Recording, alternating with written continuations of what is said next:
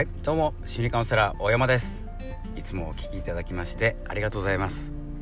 いつも自分時間自分時間っていうのは自分らしさ自分を生きるということをですねテーマに毎日配信しております。よければですね、え、少しの間お時間を、え、ください。ということで、え、手を動かしながらですね何かをしながら聞いていただけると嬉しいです、えそれではですね、え HSP の音声配信ということで2月は、えテーマを掲げておりますので、えそれについてお話ししていきたいと思います。えーとですね、HSP というのは highly sensitive person と言いまして、えー、繊細繊細さのことです。早く言うと。結構前に、えー、書籍が流行ったんじゃないかな、えー、繊細さんっていうあのオリラジのオリエンタルラジオの中田さんも動画にされていた本なんですけどそれで結構広まったのかなと思います。僕もですねあ話されてるなというのがですね目に入ったものですからちょっと、えー、名前を出させていただきました。えーとですね、前回はですね、え問題発見とかですね問題に対する、向き合い方ですね。お話ししましたが聞いていただけましたでしょうか。えーとですね、まあ、聞いていただけている方でしたら、えー、なんとなくわかると思うんですけれども、えー、問題を、え問題じゃないこともですね問題視してしまうぐらいですね、え細かく、え考えることができる方です。HSP の方っていうのは。だからですね、まあ、脆いというかですね防御力が弱いという表現を僕はしますけれども、えー、なぜならですね僕もですね HSP だからなんですけどえーと、トータルでですね、まあ、あの大枠でというかですね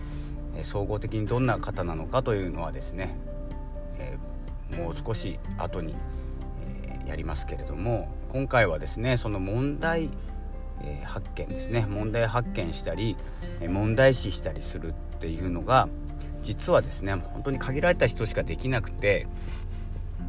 よく言えばというかというかですね視点を変えるとその5人に1人が HSP と言われている状態なんです。なので5人に1人しか問題視する人がいない状態。あとの4人は実はその本当に問題なことまで問題だと考えられない可能性が高いです。なのでそこはですねあのマネージメントをしていればですねマネージャーとかですねしているとすごくですね力が発揮できるんじゃないかなと思います。えどんどんですね、え性善説で考えないのがですね HSP の特徴でもあるのかなと思います。あの僕が考えるところですけどね。なのでマネージャーマネジメントをするにあたってここが問題あそこは問題。ね、まあ、コンサルとかにも合うんじゃないかなと思います。ただちょっと入りすぎるっていう特性があるのでえ気をつけなきゃ一線引かないと気をつけなきゃいけないっていうところなんですけれどもそれをですね踏まえながら自分のことを理解しながら自分は HSP で細かい人間で、まあきえー、厳しい目で見るとですね、えー、どこまででも見れる、え、能力がありますのでそこを一線引いて、え問題とですね向き合っていくと、え役に立つ能力だと思います。で5人にしか5人に1人しかない能力ですので他の人はですね細かいところ気にしようと思っても気にできないんですよなので、えー、本当にですね選ばれた人のみがある能力だと思えばですねそんなにですね落ち込むとかですね、まあ、傷つきやすいんだっていう考え込む必要はなくて自分は選ばれた人間だからここは立ち立ち向かわなきゃいけない向き合わなきゃいけないというですね意思決定をしてえやっていければなと思います。それがですね、まあ、問題に対して、え発見したりする能力もありますので、え問題は見えてしまいます。他の人よりも。なのでそこはですね、まあ、前回も言いましたけど理解するで終わりです。理解してから、えー、無理しない。ということですね。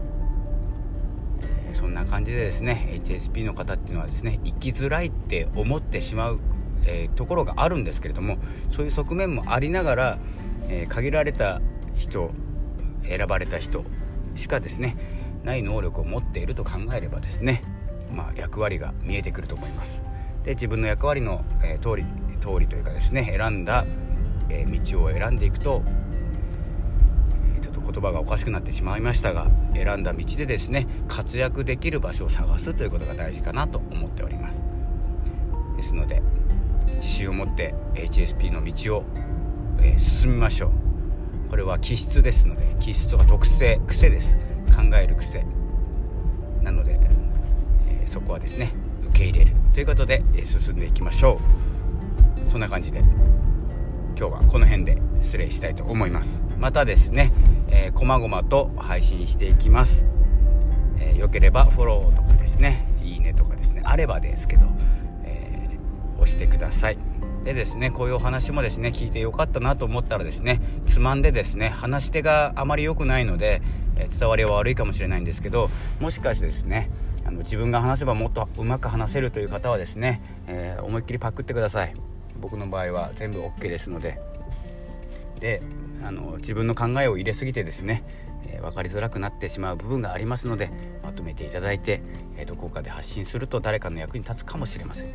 ということで何かに役立てればと思います。それではこの辺で失礼します。ありがとうございました。さようなら。